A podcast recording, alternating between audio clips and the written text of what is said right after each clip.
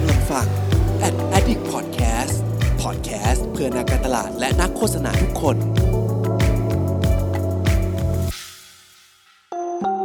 รู้ศัพท์รู้ภาษา กับโฆษณานุกรม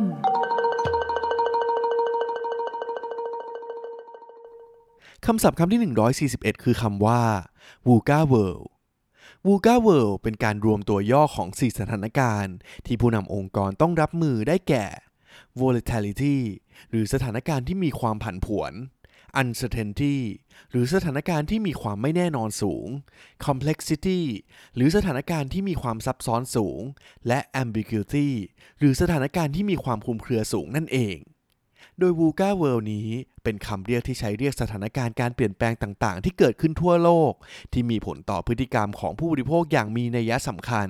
จนทำให้ผู้นำองค์กร ต้องตัดสินใจถึงทิศทางขององค์กรนั้นๆ เพื่อความอยู่รอดและพัฒนาองค์กรต่อไป เช่น การพัฒนาของเทคโนโลยีต่างๆ การ disrupt ของธุรกิจสงครามการค้าระหว่างประเทศ รวมไปถึงสถานการณ์โควิดที่เรากำลังเผชิญอยู่เป็นต้น คำศัพท์คำที่ 142 คือคำว่า DNAD Award DNAD Award เป็นชื่อของเวทีงานประกวดโฆษณาและความคิดสร้างสรรค์ที่มีความยิ่งใหญ่ระดับโลก ซึ่งครอบคลุมตั้งแต่งานโฆษณา งานแอนิเมชันภาพถ่าย หรือแม้แต่บรรจุภัณฑ์ต่างๆ โดยชื่องาน DNAD นี้ เป็นคำย่อมาจากคำว่า Design and Art Direction ซึ่งจัดขึ้นครั้งแรกในปี 1962 ที่ประเทศอังกฤษ โดยสัญลักษณ์ของงานประกวดนี้ นั่นก็คือดินสอ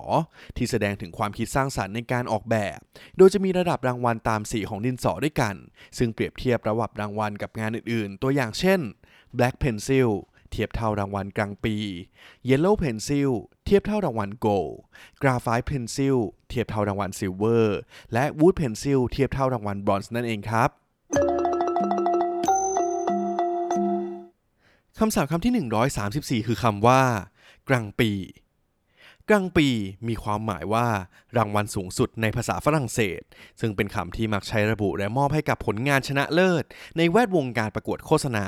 และความคิดสร้างสรรค์ต่างๆ ที่เป็นผลงานที่โดดเด่นและควรค่าในการยกย่องให้เป็นผลงานที่ดีที่สุดในงานประกวดนั้นๆ ดังนั้นหากเราได้ยินคำว่ากลางปีในบริบทงานโฆษณา ก็ไม่ได้หมายถึงงานแข่งรถแต่อย่างใด แต่เป็นผลงานที่ได้รับรางวัลสูงสุดนั่นเองครับ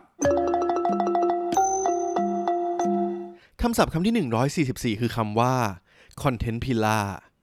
content pillar หมายถึงแกนของคอนเทนต์ซึ่งเป็นส่วนสำคัญของการวางแผนกลยุทธ์การสื่อสารคอนเทนต์เพื่อให้แบรนด์ต่างๆ สามารถทำการสื่อสารได้อย่างมีประสิทธิภาพ และทำให้เห็นภาพชัดเจนยิ่งขึ้น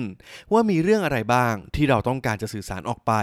รวมถึงเป็นการแบ่งสัดส่วนที่ชัดเจน ว่าเราจะให้ความสำคัญกับเรื่องไหน เช่นแกนเรื่องแรกเป็นเรื่องของการให้ข้อมูลของแบรนด์และสินค้า